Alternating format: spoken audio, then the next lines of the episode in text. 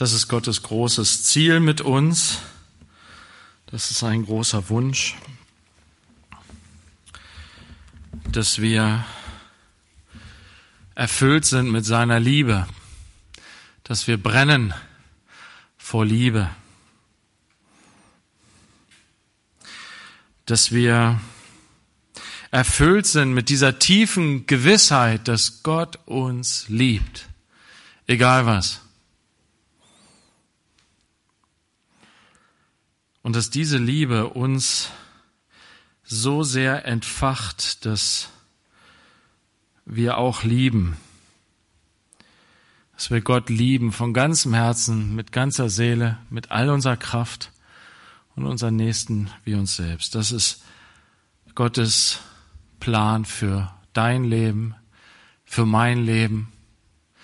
Es ist nichts Großes, nichts irgendwie Hohes kein besonderer Ruf, kein besonderer Weg. Schlicht und einfach. Und wenn du, wenn du das erlebst in deinem Leben, wenn du das erlebt hast, wie die Liebe Gottes, diese Fackel Gottes an dich herangekommen ist und dich entzündet hat, und du immer wieder neu Nachschub an Öl empfängst, damit das Feuer auch weiter brennt. Bis zu dem Tag, wo wir ihn von Angesicht zu Angesicht sehen, dann, dann hast du deine Bestimmung erfüllt.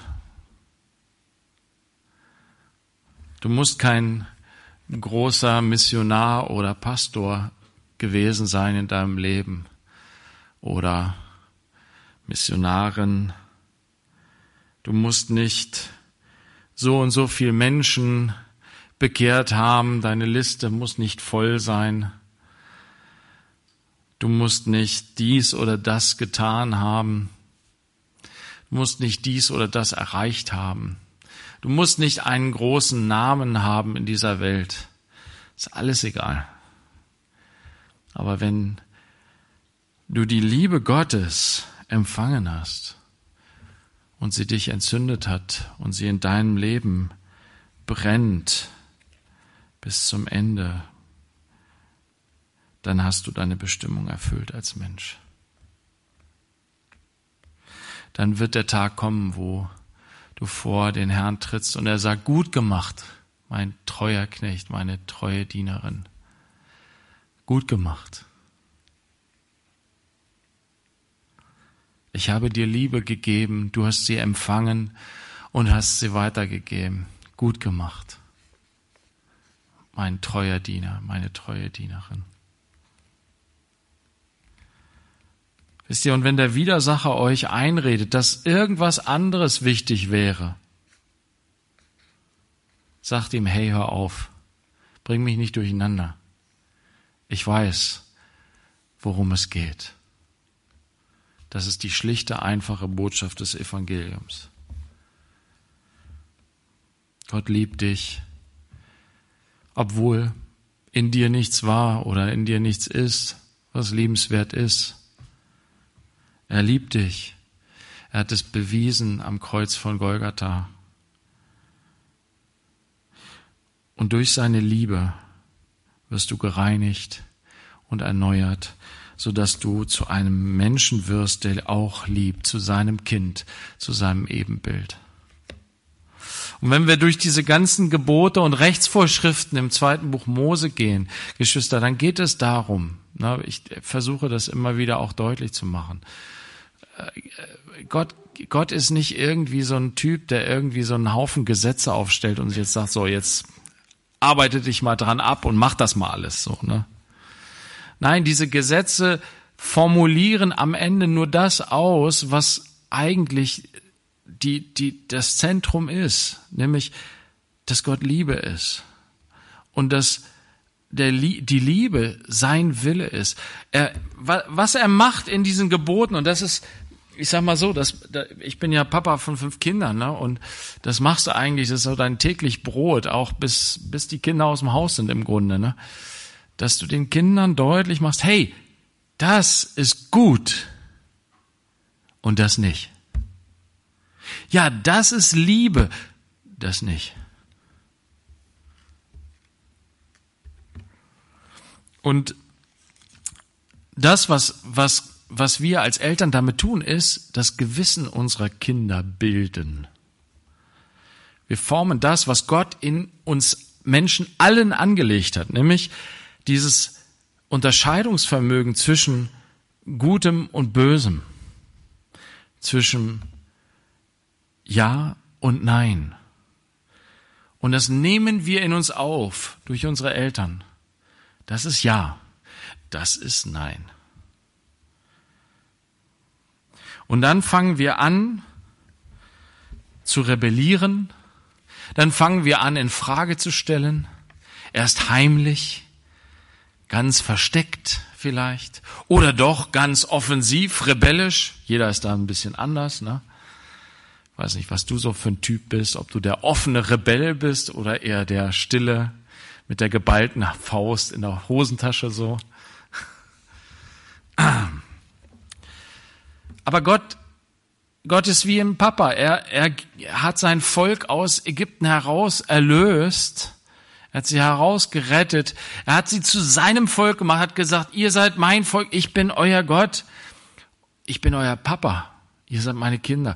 Ich sag euch jetzt, was gut ist und was schlecht ist, was böse ist und was gut ist um euer Gewissen zu prägen, um euer Gewissen zu, auszurichten, um euer, na, das Gewissen ist wie so ein Kompass. Und die Kompassnadel muss richtig ausgerichtet sein. Auf Norden. Damit du dann auch die richtige Richtung findest. Wenn der Kompass richtig ausgerichtet ist, heißt noch lange nicht, dass du auch wirklich ans Ziel kommst, denn dafür musst du auch den Willen haben, dieser Nadel zu folgen.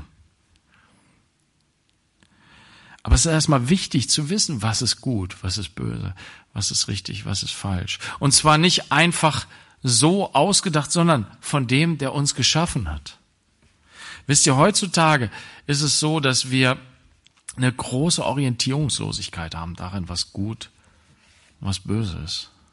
Und es kommen immer wieder neue, neue Maßstäbe ins Spiel.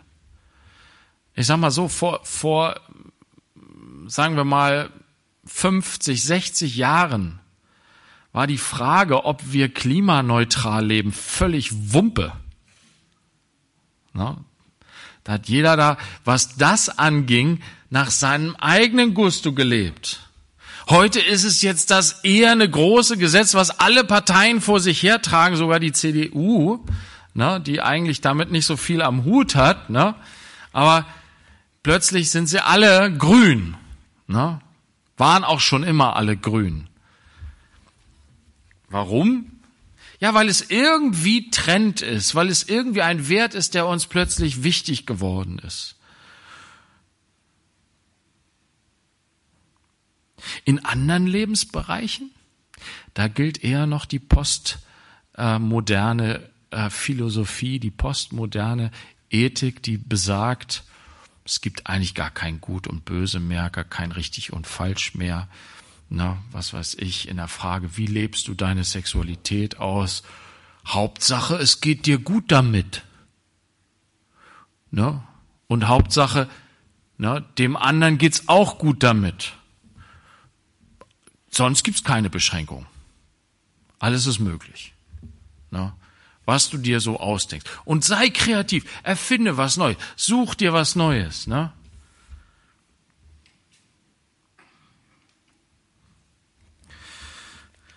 Dass es aber einen Gott gibt, der uns geschaffen hat und der uns sagt, das ist richtig, dazu habe ich dich geschaffen. Dazu bist du, daraufhin bist du angelegt. Das ist die Art und Weise, wie du lebst, um in dem ganzen großen Konzept der Liebe zu bleiben. Und wenn du dahin gehst, dann bist du nicht mehr in der Liebe, dann bist du in der Selbstsucht. Dann bist du in der Rebellion, dann bist du in der Eigenmächtigkeit und dann bist du ein Zerstörer. Na, und unseren ganz kleinen Kindern, wisst ihr, da sagen wir, da machen wir keine großen Erklärungen. Das können sie nicht verstehen mit ihren ein, zwei, drei Jahren. Na, da kannst du nicht einen langen Vortrag halten und sagen, warum es jetzt nicht irgendwie da in die Steckdose fassen soll. Na, du kannst ihm natürlich den Stromkreislauf erklären und was weiß ich und all dies. Nein, weißt du, was du machst? Du sagst dem Kind einfach Nein. Und zwar ein bisschen deutlich, ein bisschen scharf, damit das Kind merkt, nee, das ist nein, das ist verboten, das ist nicht gut. Und so ist es auch mit den Geboten, die wir lesen. Manchmal sind die ohne Erklärungen. Da sagt Gott einfach nein. Und er erklärt das nicht. Er erklärt es vielleicht zu einem anderen Zeitpunkt durch die Propheten. Er erklärt es später durch seinen Sohn. Es klärt sich auf, wenn wir das ganze biblische Zeugnis lesen und verstehen, wie unser Vater tickt und wie unser Vater ist und was Liebe ist. Wenn wir das Konzept des Lebens und der Liebe unseres Gottes, wie er es geschaffen hat und wie er es geplant hat und wie er es uns in Jesus Christus auf wunderbare Weise äh, äh, offenbart hat, wenn wir das mehr und mehr begreifen und verstehen und durchdringen, dann machen diese Gebote auch total Sinn obwohl sie einfach nur dastehen und sagen, nee, das mach mal nicht. No? Und wenn du die nur so rausgreifst und nur das hörst, nee, das mach mal nicht, dann passiert genau das, wovon Paulus gesprochen hat. Also dieses Gesetz, diese Gebote, die haben mich nur zur Sünde angestachelt. Die haben mir nur gesagt, ja, dann will ich es erstmal ausprobieren. Dann will ich jetzt wissen, warum ist denn das verboten? Was ist denn hinter dieser Tür, die ich nicht aufmachen darf? Wenn das so schlimm ist, die aufzumachen, das kann doch nicht sein, ne? Lass uns mal hineingehen jetzt in die Gebote, wo wir jetzt gerade drin stecken, in 2. Mose 22 und Vers 17. Da kommen jetzt drei so krasse Aussagen, die so bam dastehen und du denkst so, boah, heftig. Eine Zauberin sollst du nicht am Leben lassen. Jeder, der bei einem Tier liegt, muss getötet werden. Wer den Göttern opfert, außer dem Herrn allein, soll mit dem Bann belegt werden. Dreimal. Einfach Wams. Und auch extrem, ne? Muss getötet werden, darf nicht am Leben gelassen werden, muss getötet werden, mit dem Bann belegt werden. Wisst ihr, was Gott damit meint ist, dieser, diese Menschen, die so etwas tun, die in diesem, äh, diesen Lebensstil haben, die haben keinen Platz, die sollen keinen Platz haben unter euch. Ihr seid meine Kinder. Das entspricht nicht dem Leben meiner Kinder. Das soll keinen Raum unter euch haben. Und wenn es Menschen gibt, die das praktizieren, die gehören da nicht hin. Die haben das Recht auf Leben, was ich ihnen gegeben habe, verwirkt. Er sagt, diese, diese, so wie er das hier ausdrückt, dieses Nein, was er hier spricht zu diesen drei Dingen, ist absolut. Das ist nicht relativ. Wir haben auch gesehen, dass er in den Geboten manchmal Abstufungen macht. Ja, das ist nicht gut, und die Strafe für das Vergehen, was du da tust, ist das und das. Aber hier, Wams, absolut. Das darf einfach nicht sein. Es darf nicht unter euch passieren. Und wenn es passiert, muss es sofort ausgemerzt werden. Wisst ihr, und das, das ist, ähm, das müssen wir akzeptieren. Gott hat tatsächlich Dinge, die ihm ein Gräuel sind. Es gibt Dinge, die er nicht gut findet und es gibt Dinge, die ihm ein Gräuel sind. Sünde ist natürlich Sünde. Sünde trennt uns immer von Gott. Die kleine und die große Sünde. Aber es gibt einen Zustand der Sündhaftigkeit, der uns dahin führt, Dinge zu tun, die abscheulich sind. Die für Gott abscheulich sind, die aber, wenn du es näher betrachtest, auch für einen gesunden, reinen Menschen auch abscheulich sind. Jetzt steht hier die Zauberin. Warum steht nicht der Zauberer da? ist wieder frauenfeindlich hier irgendwie, diskriminierend. Ähm, worum geht es erstmal? Äh, erstmal vorweg, in der griechischen Übersetzung steht hier Pharmakus in der männlichen Form. Also es geht hier gar nicht um die so sehr. Im Vordergrund steht hier nicht die Frage nach Frau oder Mann, sondern es geht um das, was der oder diejenige tut, worin sie lebt. Es geht um das Zaubern. Ja, das Zaubern ist natürlich in unserer Zeit heutzutage hat äh, so einen gewissen Beigeschmack. Wenn ich vom Zaubern spreche, dann denkt ihr natürlich alle entweder an irgendwie so einen Zauberkünstler, ne, so einen Trickbetrüger, kann man auch sagen. Ein Unterhaltungskünstler, der tolle Tricks vorführen kann und man denkt so, oh, der kann zaubern, der kann Sachen verschwinden lassen und wieder hervorholen und so. Und wir wissen aber alle, dass es ein Trick ist. Na? Und das macht Spaß. Das ist eine lustige Unterhaltung. Diese Zauberer sollen natürlich nicht ausgemerzt werden. Darum geht's Gott nicht. Da kann er auch drüber lachen. Ja, Achim. Achim lassen wir leben. Achim Guske. Nein, den lassen wir am Leben. Worum geht es Gott?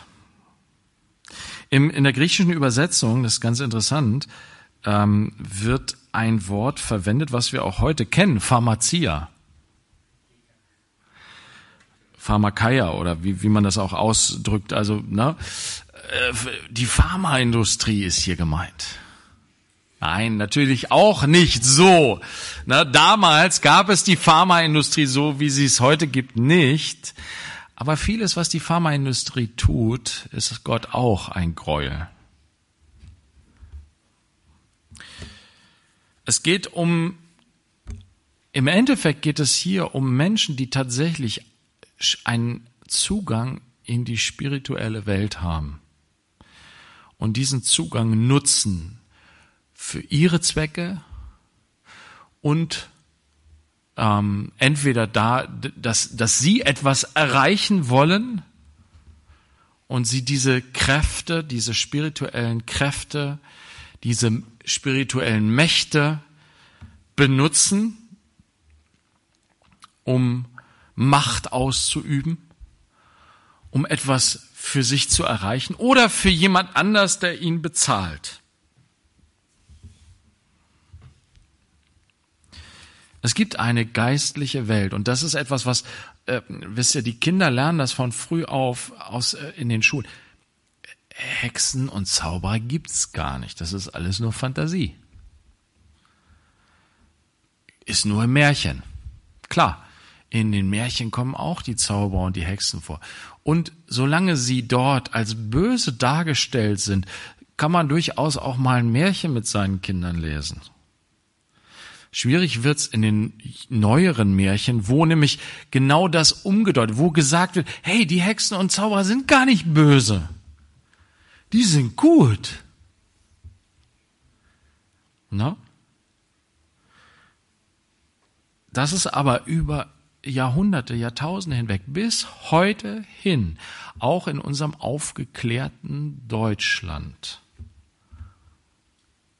eine Menge Menschen gibt, die versuchen, Zugang zur geistlichen Welt zu bekommen und Zugang zu den Mächten und Kräften, die dort zu finden sind und das tun und praktizieren und anwenden, das ist Realität heute. Ich habe irgendwie einen kurzen Artikel gelesen aus diesem Jahr. Dieser ganze Esoterik-Markt, es ist ein Markt, da wird auch viel Knete verdient. Menschen verdienen damit viel Knete, wenn sie diese Kräfte angezapft kriegen. Und klar gibt es darunter Scharlatane. Klar gibt es darunter Trickbetrüger, die anderen nur was vormachen.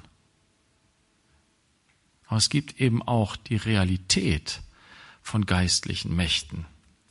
Auch hier in Deutschland. Aber wenn du in andere Länder gehst, wo die Leute viel offener für die geistliche, spirituelle Welt sind, da siehst du die Phänomene noch viel krasser. Na, ich weiß, in Rumänien, ne, die, die rumänisch-orthodoxe Kirche hat dort das Sagen. Und dort ist diese äh, Gemeinde, die wir mit ähm, unterstützen oder mit denen wir verbunden sind. Und der, der Pastor, der dort gedient hat, der sagte immer, ja, das ist in diesen Dörfern so. Die Leute gehen immer hier zum, zum, zum äh, orthodoxen Priester, wenn sie irgendwelche Nöte, irgendwelche Probleme, irgendwelche Fragen haben. Und die, was der dann oft macht, ist, wenn der nicht weiter weiß, dann sagt er, ja, geh mal zu der Frau hier im Dorf. Zu der Wahrsagerin, zu der spirituellen Frau. Ist da gang und gäbe, ganz normal. Und dementsprechend ist teilweise aber auch die Belastung, die geistliche Belastung der Menschen echt krass. Aber nochmal zurück zu Deutschland. 20 Millionen Euro werden jährlich umgesetzt in der Esoterik-Szene. Irgendwie ist es, glaube ich, mehr, es wird mehr Geld umgesetzt als bei den Bierbrauern. Irgendwie. Und es steigt jährlich. Es ist eine, ein florierendes Geschäft. Es, es wird, nimmt immer mehr zu. Und jetzt zum Thema Frauen hier. Dass hier die Frauen angesprochen sind, ist tatsächlich auch etwas, was zahlenmäßig belegt ist. 20 Prozent mehr Frauen als Männer, die sich in diesem ganzen Bereich tummeln.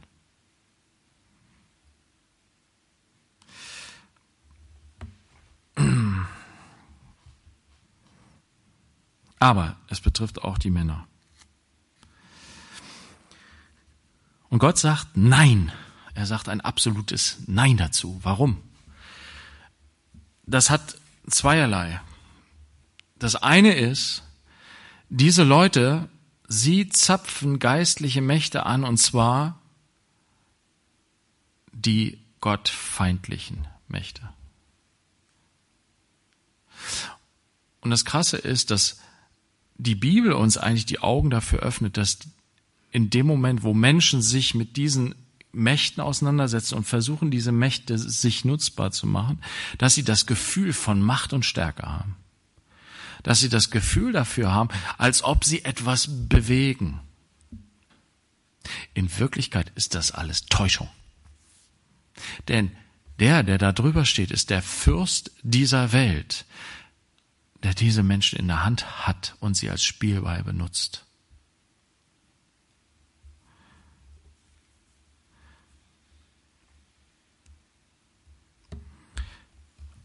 Und deswegen sagt Gott sein absolutes Nein, das soll nicht sein unter euch. Und dass es in Deutschland, ähm, ja, ich sag mal, 15 Prozent der Bevölkerung sind dafür sehr empfänglich für diesen ganzen Bereich, sind sehr aktiv in diesem Bereich. Tarotkarten, ähm, was weiß ich, ähm, Yoga, äh, bestimmte Formen von, äh, was weiß ich, Reiki oder was es noch alles gibt. Ne? Gibt es vielleicht Experten unter uns, die hier vielleicht noch wesentlich mehr sagen können? Was? Ja, genau. Natürlich. Heilung spielt immer eine ganz wichtige Rolle in dem Ganzen. Und es ist dieses, was treibt die Menschen oft dahin, dass sie mit den Nöten und Problemen, die sie haben, nicht weiterkommen mit den Angeboten, die da sind. Ne, es wird dann immer so schön gesagt, ja, es gibt keinen Teufel, es gibt keine Dämonen. Wie gesagt, das lernen die Kinder schon von früh auf in der Schule. Im Endeffekt lernen sie aber auch von vielen Menschen, es gibt auch keinen Gott. Es gibt gar keine geistlichen Mächte. Ja. Und die Menschen sind auf der Suche und finden keinen Halt, kein, keine Festigkeit. Und dann suchen sie dort, wo Gott sagt, soll, du sollst dort nicht suchen. Du, Kind Gottes, du sollst da nicht suchen. Denn du hast einen, der mächtig ist, ja, der der Allmächtige ist. Du kannst nirgendwo anders Hilfe suchen, weil alles andere hat weniger Kraft, weniger Macht. Das Problem ist da, wo wir irgendwo keine Hilfe finden, gerade wenn es um Gesundheit geht. Ne? Wenn wir beten und es passiert nichts. Wir haben oft gebetet. Wir haben, wir haben, wir, wir machen das Ältestengebet sonntags immer. Wir haben viele Menschen, die Heilung erfahren haben. Kleinere Heilungen, größere Heilungen, immer und immer und immer wieder. Wer von uns kann nicht bekennen mit David, Lobe den Herrn, meine Seele, und vergiss nicht, was er dir Gutes getan hat, der dir all deine Sünden vergeben hat, der alle deine Krankheiten geheilt hat, dass du heute hier gesund und munter sitzt. Bist du nicht schon mal krank gewesen? Wie oft bist du krank gewesen? Wie oft hat Gott dir Heilung geschenkt? Ob du nun gebeten hast oder nicht gebeten hast.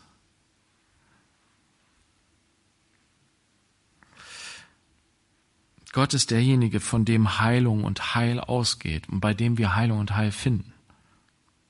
Und er möchte, dass wir nur bei ihm suchen. Er ist ein eifersüchtiger Gott. Er möchte nicht, dass wir woanders hingehen, wo wir am Ende eben nicht Heil und Heilung, ja, in, für den Moment kriegst du vielleicht Besserung. Für den Moment ist es besser. Ja, mir geht's wieder gut. Durch die Akupunktur habe ich keine Schmerzen mehr. Hurra! Aber Gott, du, du, du, ähm, der Teufel hat dich am Schlawittchen gepackt und hat einen Einfluss in dein Leben gewonnen. Und er lässt dich da nicht mehr locker, lässt dich da nicht mehr los. Und am Ende dreht es sich nach hinten. Wie gesagt, Pharma, Pharmaka, Pharmazia, ne?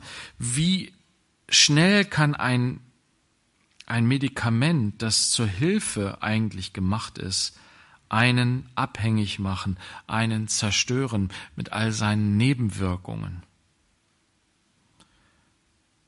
Wir müssen weise damit umgehen. Wisst ihr, Gott hat ja gute Dinge wachsen lassen, die uns zum Heil, zur Heilung dienen. Nahrung, und auch Heilkräuter meinetwegen.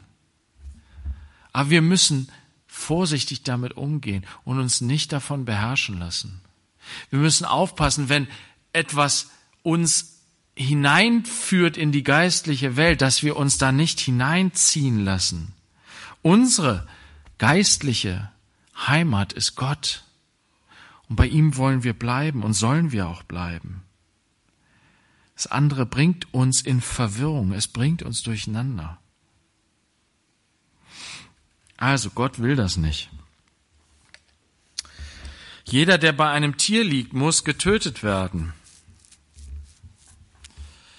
Man mag sich manche Dinge, die Gottes Wort ausspricht, gar nicht vorstellen. Ne? Also da will ich doch gar nicht drüber reden. Ja? Geschweige denn, dass ich mir das vorstelle.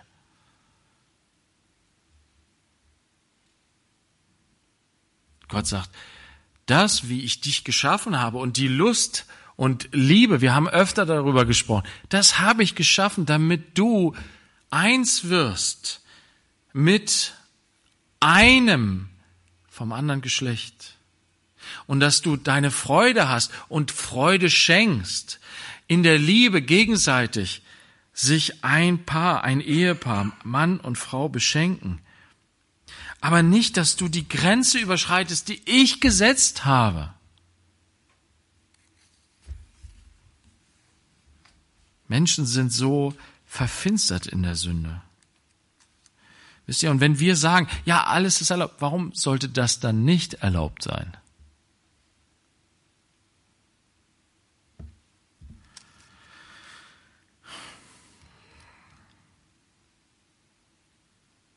Es entspricht nicht der Liebe, der Liebe Gottes. Es ist Missbrauch. Wer den Göttern opfert, außer dem Herrn allein, soll mit dem Bann belegt werden. Du sollst keinen anderen Götter haben neben mir. Absolut setzt Gott das hier fest. Den Fremden sollst du weder unterdrücken noch bedrängen, denn Fremde seid ihr im Land Ägypten gewesen aha, hier gibt es ein Gebot, was erstmal nicht mit einer Strafe versehen ist, sondern mit einer Erklärung.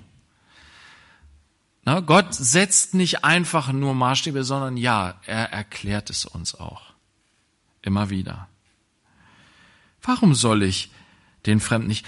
Die Fremden, die sind doch gefährlich. Die sehen anders aus, die machen andere Sachen, die bringen irgendwie durch äh, unser Leben durcheinander. Wir wollen keine Fremden. Gott sagt, doch. Wenn der Fremde in dein Land kommt, dann unterdrück ihn nicht. Wieso? Ja, weil du selber ein Fremder bist.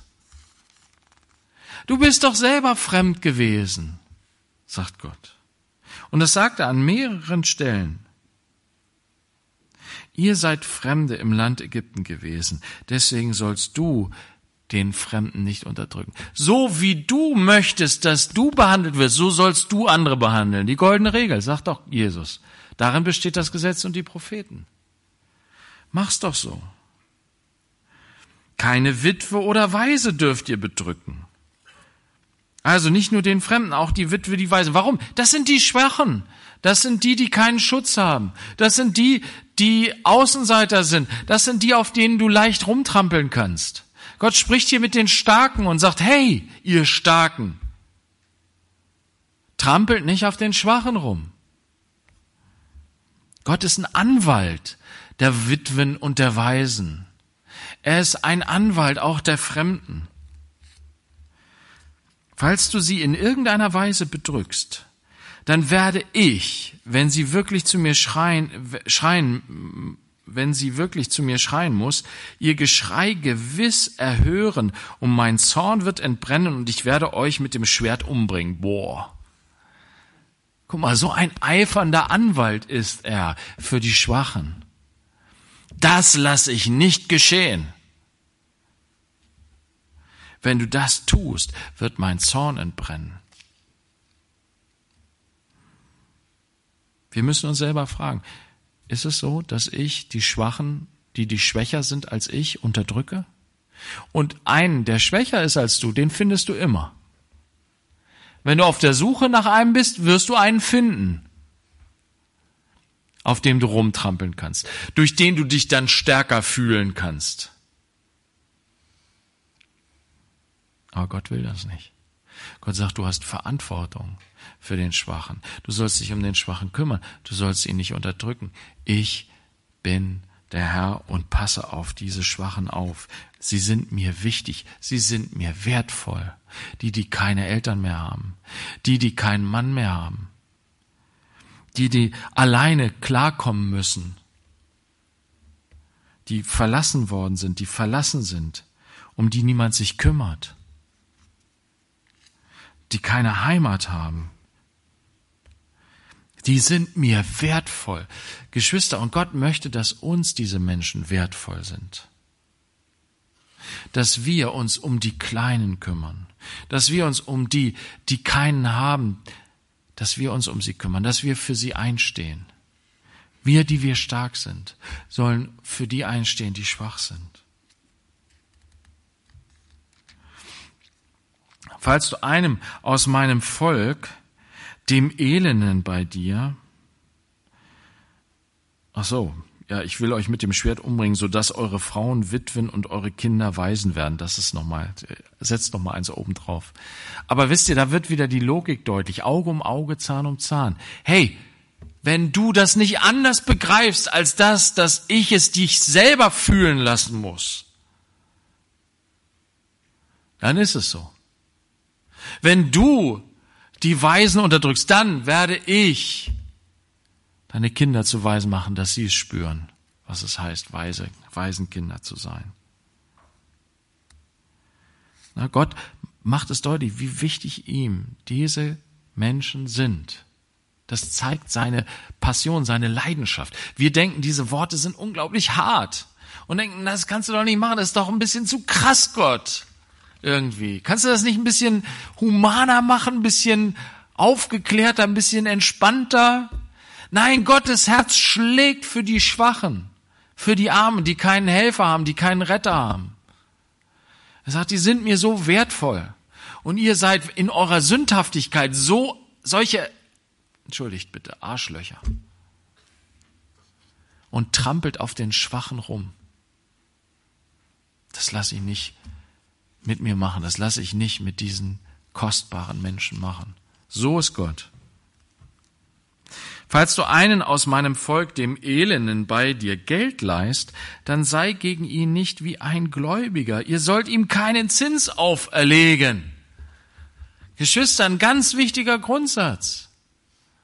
Na, wenn jemand elend ist und Hilfe braucht und Not am Mann ist und er sich Geld leiht, dann nimm doch bitte keine Zinsen.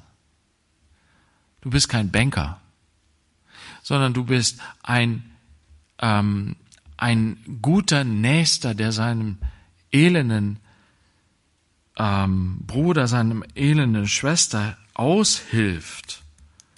Das ist Armenhilfe, das ist nicht ein Geschäft.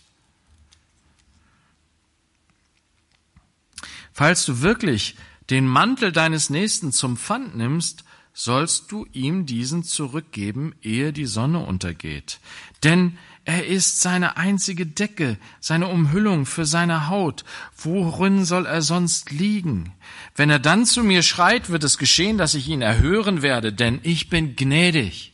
Wisst ihr, ob dieser Mensch sich vielleicht selbst in seine Schulden hineingeritten hat und jetzt nicht mehr klarkommt, wisst ihr, Gott ist dennoch gnädig und er möchte, dass dieser Mensch, dieser kostbare Mensch, dennoch weiter existieren kann, dass er nicht in der Nacht erfriert. Er möchte ihm weiter eine Existenz ermöglichen. Und diese Prinzipien sind in unseren Sozialstaat total eingeflossen und teilweise so stark, dass sie auch wieder missbraucht werden. Aber vom Prinzip her ist Gott so und er denkt so. Jeder Mensch soll Leben haben, egal ob er sich was zu Schulden kommen lassen hat oder nicht. Wir wollen einen Menschen doch nicht vor die Hunde gehen lassen, sagt Gott.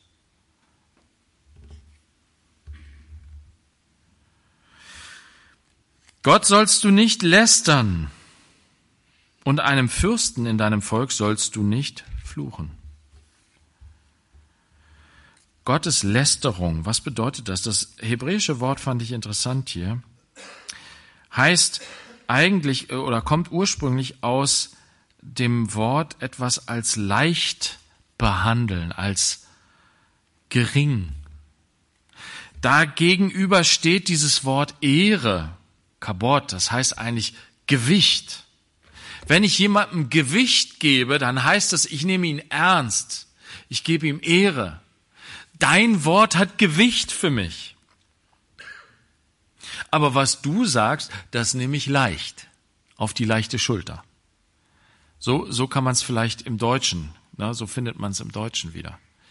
Na, und wenn du also Gott lästerst, dann gibst du ihm nicht die Ehre, dann gibst du ihm nicht die, das Gewicht, was er hat, dass er nämlich der Schöpfer des Himmels und der Erde ist, dass er dein Schöpfer ist, dass er dein Leben erhält. Und wenn er will, kann er dir sofort den Atem weg abdrücken und du bist tot.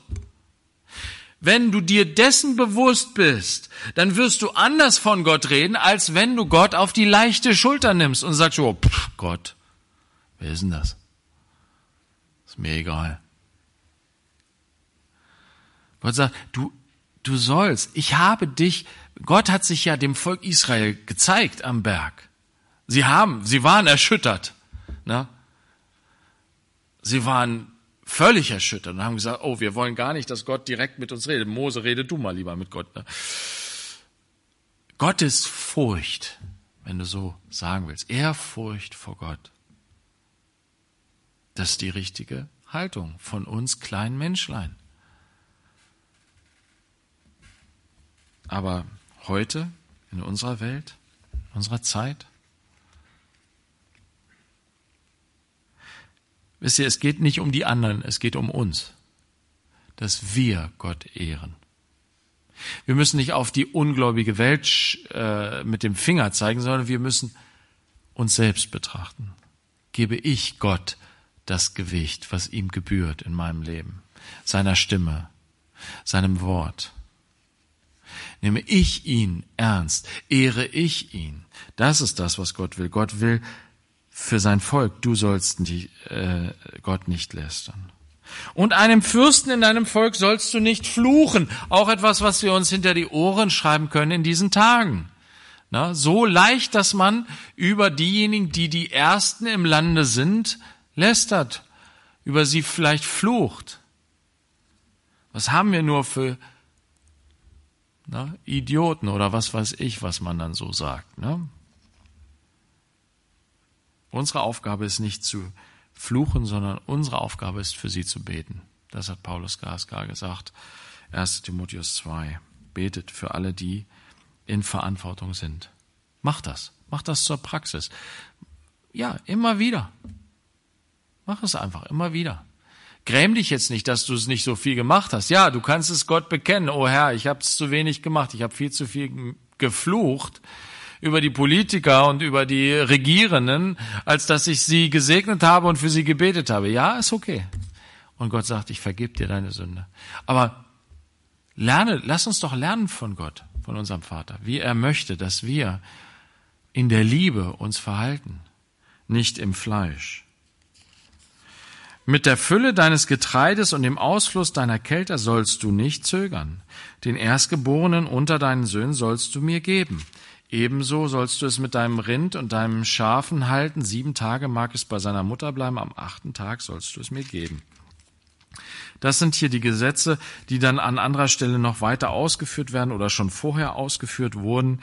Ähm, ja, den Zehnten zu geben, ähm, von dem, was Gott mir gibt, etwas abzugeben, etwas Gott zurückzugeben und vor allen Dingen den erstgeborenen Sohn. Und das ist immer wieder schon ein Vorschatten auf das, was Gott tun würde. Gott hat uns so sehr geliebt, dass er uns seinen einzigen Sohn gegeben hat. Und so hat er das Volk Israel gelehrt, anhand des Passafestes, wo die Erstgeborenen getötet wurden, aber weil das Lamm geschlachtet wurde, wurde der Erstgeborene verschont.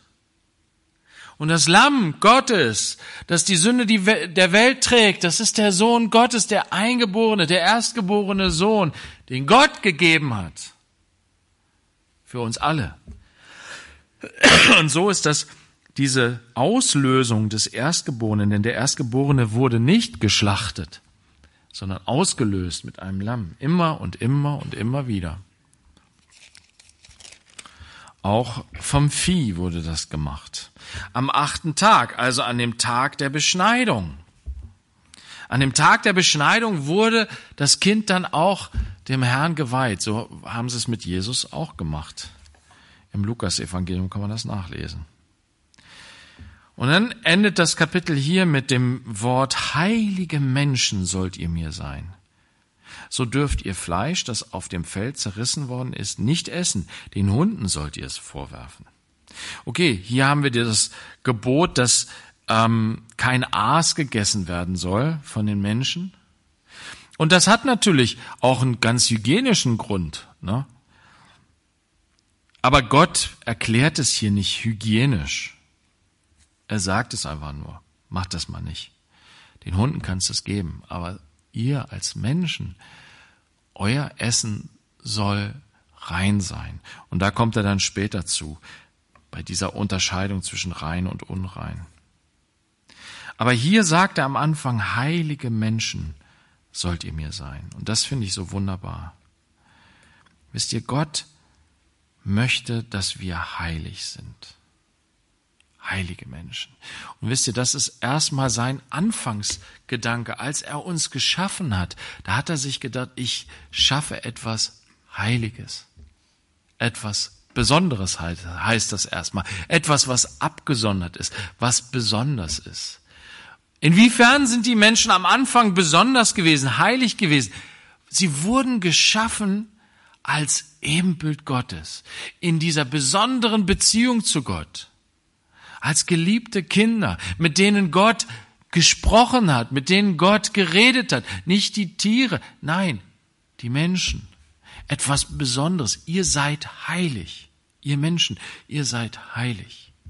etwas Besonderes. Und das Wunderbare ist ja, als sie geschaffen wurden am sechsten Tag, sie haben geschlafen und sind aufgewacht und den ersten Tag, den sie erlebt haben, war der heilige Tag, der geheiligt wurde. Heilige Menschen sollt ihr mir sein. Aber die Sünde macht aus uns Heiligen Unreine.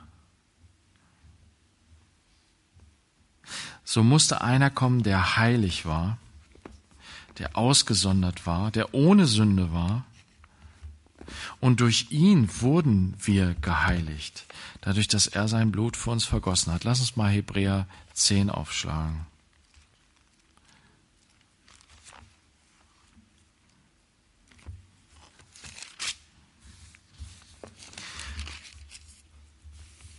Und das ist hier ein größerer Zusammentextzusammenhang. Wir steigen ein in Vers 19 und ich lese einfach so ein bisschen und dann kommen wir weiter unten zu dem Punkt, worum es mir hier geht jetzt noch. Ab Vers 19. Da wir nun, Geschwister, durch das Blut Jesu Freimütigkeit haben zum Eintritt in das Heiligtum, also in das wahre Heiligtum, in die Gegenwart Gottes, den er uns eröffnet hat als einen neuen und lebendigen Weg durch den Vorhang, das ist durch sein Fleisch.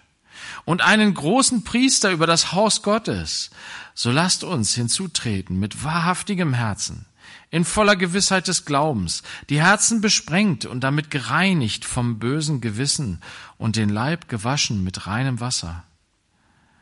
Lasst uns das Bekenntnis der Hoffnung unwandelbar festhalten, denn treu ist er, der die Verheißungen gegeben hat. Und lasst uns aufeinander acht haben, um uns zur Liebe und zu guten Werken anzureizen, indem wir unsere, unser Zusammenkommen nicht versäumen, wie es bei einigen Sitte ist, sondern einander ermuntern und das umso mehr, je mehr ihr den Tag herannahen seht. Wisst ihr, als heilige Menschen ist es wichtig, dass wir zusammenkommen. Wisst ihr, warum es wichtig ist? Weil wir uns dadurch anreizen zur Liebe und zu guten Werken. Gott hat nämlich gesagt, durch Jesus, das ist mein Gebot, dass ihr einander liebt. Wenn wir aber nicht zusammenkommen, können wir uns nicht lieben. Du sagst mir, ja, ich kann ja aber auch telefonieren oder Textnachrichten schreiben. Ja, mach das bitte. Aber kommt zusammen, lasst uns zusammenkommen, lasst uns nicht auseinanderreißen lassen und jeder so unser individuelles Leben führen, sondern lasst uns zusammenkommen, damit wir immer wieder richtig ausgerichtet werden. Und Gott hat die Gemeinde gegeben, dass wir durch, dass ich durch meine Brüder und durch meine Schwester immer wieder auf die richtige Bahn gelenkt werde die richtige Perspektive habe. Ja, dass wir gemeinsam auf das Wort Gottes hören und dann gemeinsam verinnerlichen, ja, das ist für Gott gut, das ist für ihn nicht gut. Dass wir all das, was wir in der Welt die ganze Zeit hören, wo es andere Maßstäbe uns gepredigt werden, dass wir wieder zurechtgerückt werden. Und dass wir uns auch gegenseitig darauf hinweisen, dass wir uns ermutigen und ermahnen. Das will Gott. Jetzt steht hier, stehen hier Verse, die richtig krass reinhauen. Vers 26. Und die werden auch manchmal falsch verstanden. Und ich lese sie dennoch und versuche sie so auszulegen, dass ihr sie auch hoffentlich richtig versteht. Denn wenn wir mutwillig sündigen, nachdem wir die Erkenntnis der Wahrheit empfangen haben, bleibt kein Schlachtopfer für Sünden mehr übrig, sondern ein furchtbares Erwarten des Gerichts und der Eifer eines Feuers, das die Widersacher verzehren wird. Hat jemand das Gesetz Moses verworfen, stirbt er ohne Barmherzigkeit auf zwei oder drei Zeugen hin.